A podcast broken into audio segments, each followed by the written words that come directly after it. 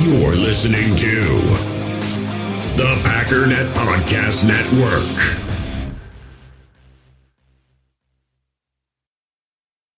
We all have smartphones, and we all know they're pretty amazing, but they also can be amazingly distracting, especially when we're around other people. So, US Cellular wants us to reset our relationship with our phones by putting down our phones for five. That's right, a company that sells phones wants us to put down our phones. And to see what we find, learn more at uscellular.com forward slash built for us. We all have smartphones, and we all know they're pretty amazing, but they also can be amazingly distracting, especially when we're around other people. So, US Cellular wants us to reset our relationship with our phones by putting down our phones for five. That's right, a company that sells phones wants us to put down our phones. And to see what we find, learn more at uscellular.com forward slash built for us. In the hobby, it's not easy being a fan of ripping packs or repacks. We get all hyped up thinking we're going to get some high value Jordan Love card, but with zero transparency on available cards and hit rates, it's all just a shot in the dark. Until now, introducing slab packs from arenaclub.com, the only repack that provides real value, a complete view on all possible cards, and clear hit rates for each one. Now, when I buy slab packs on Arena Club, it finally feels like I know what I'm getting. And honestly, the best thing for me and my son is the fact that we're kind of novices into this. When I walk into a card shop with my son and a card says it costs $40, kind of just taking his word for it that that's a good value. So I appreciate the transparency on grading, as well as just getting excited about seeing what you could potentially get. Right now, you can get 10% off your first purchase by going to arenaclub.com slash packdaddy. Wow, that's crazy offer. 10% off a $400 slab pack. That's 40 bucks right there. Anyways, that's arenaclub.com slash packdaddy for 10% off your first purchase. Hey, it's Kaley Cuoco for Priceline. Ready to go to your happy place for a happy price? Well, why didn't you say so? Just download the Priceline app right now and save up to 60% on hotels. So, whether it's Cousin Kevin's Kazoo concert in Kansas City, go Kevin, or Becky's Bachelorette Bash in Bermuda, you never have to miss a trip ever again. So, download the Priceline app today. Your savings are waiting. Go to your happy place for a happy price. Your happy price, Priceline. Hey, do you want your Green Bay Packers coverage to revolve entirely around Aaron Rodgers' drama? Made up stuff about his personality, his family, his relationship with Coach LaFleur, the drama of drafting Jordan Love, whether or not Rodgers will be traded to the Dallas Cowboys and or Chicago Bears? Great! Tune in to every other football podcast out there, because you're not going to find that here.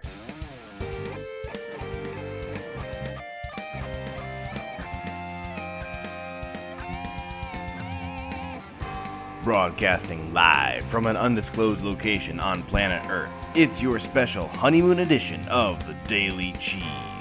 That's right, folks, the new missus is sound asleep, so you know what that means. Drag out my old laptop, a pair of beat up headphones, shut off the air conditioning so I have a nice, mostly quiet environment in what I will disclose is a very hot location to record. And now I get to talk about some football stuff. If this is your first time tuning in and you want to complain about the sound quality, first of all, please direct your complaints to Mr. Ryan Schlip, the Pack Daddy of the Packernet Podcast, and tell him to pay me. Secondly, as mentioned, I am on the road and I don't have my normal recording equipment, which is a big part of why this daily cheese is kind of functioning more as a weekly cheese right now.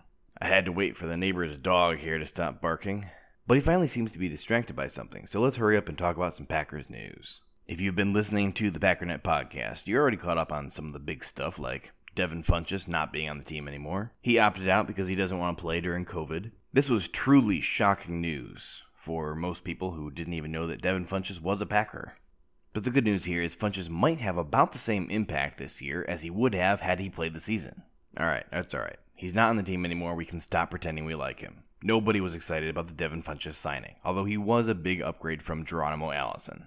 The big question, of course, is will general manager Brian Gutekunst sign another receiver to replace Funchess? Well, it might happen, but don't hold your breath. Here's the reality of the situation. This is a new look Packers offense, totally different from what we're accustomed to under Mike McCarthy. Would Matt LaFleur like to have some more elite wide receivers? Sure, who wouldn't? But the wide receiver position is just not that important to him or his offensive scheme. Running back and tight end are way more important. As is this mysterious H-back position we've been hearing so much about. In fact, almost as soon as Funchess opted out, the Packers claimed another H-back off waivers, Mr. John Lovett, who was just released by the Kansas City Chiefs. Interestingly, we learned yesterday that the San Francisco 49ers also put in a waiver claim to try and pick up Lovett for themselves. So, what is an H-back and why is it so important in Matt LaFleur's offense? Well, keep in mind first that H-back is more of a role than a position. H-backs are flex guys. They're typically a tight end with some fullback responsibilities. We did see the Packers try and use third round pick tight end Jace Sternberger in this way at the end of last season after he came back from injury, but that's because they didn't have anybody else to fill that spot.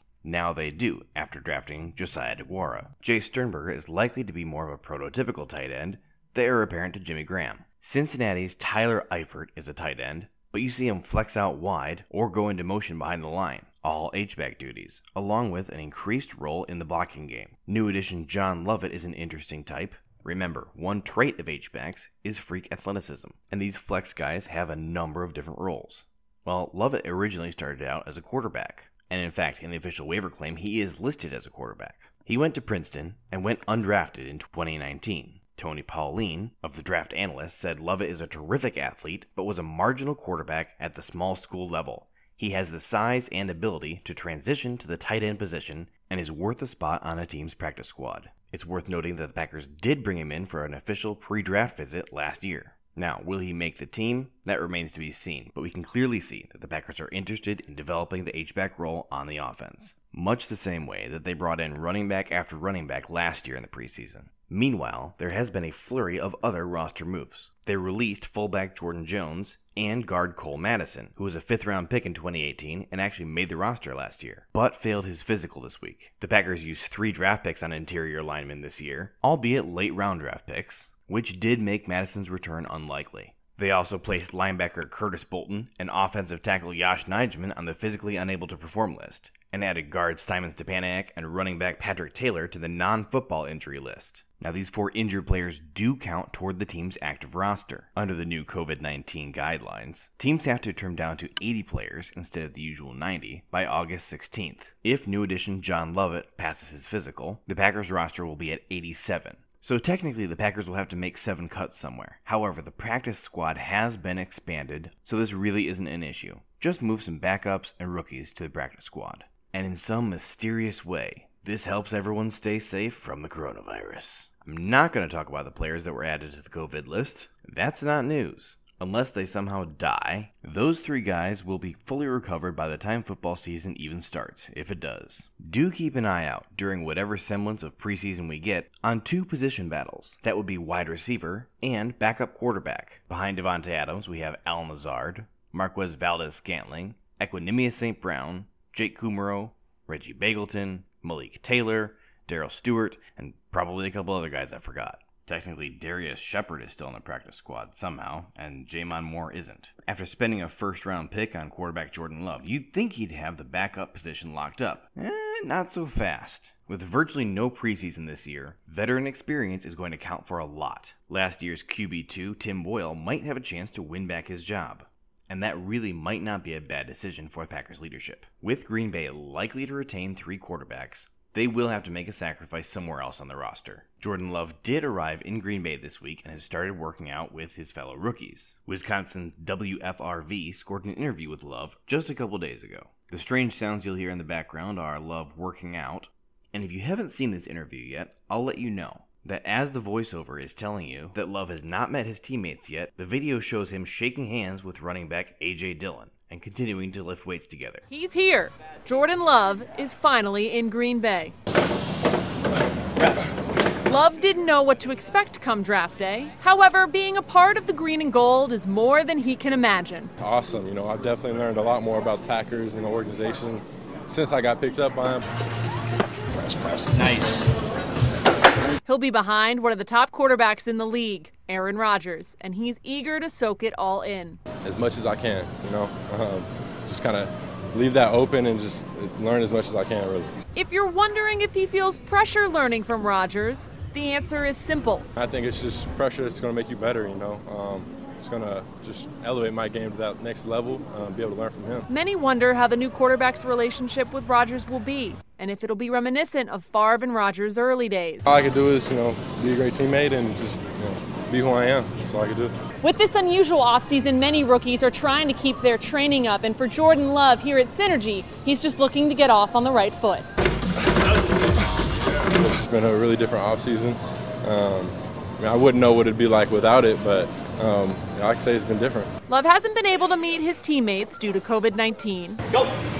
That's something that, you know, once you finally get together, you're just going to have to, you know, take it and run with it. Do what you can with it, control what you control.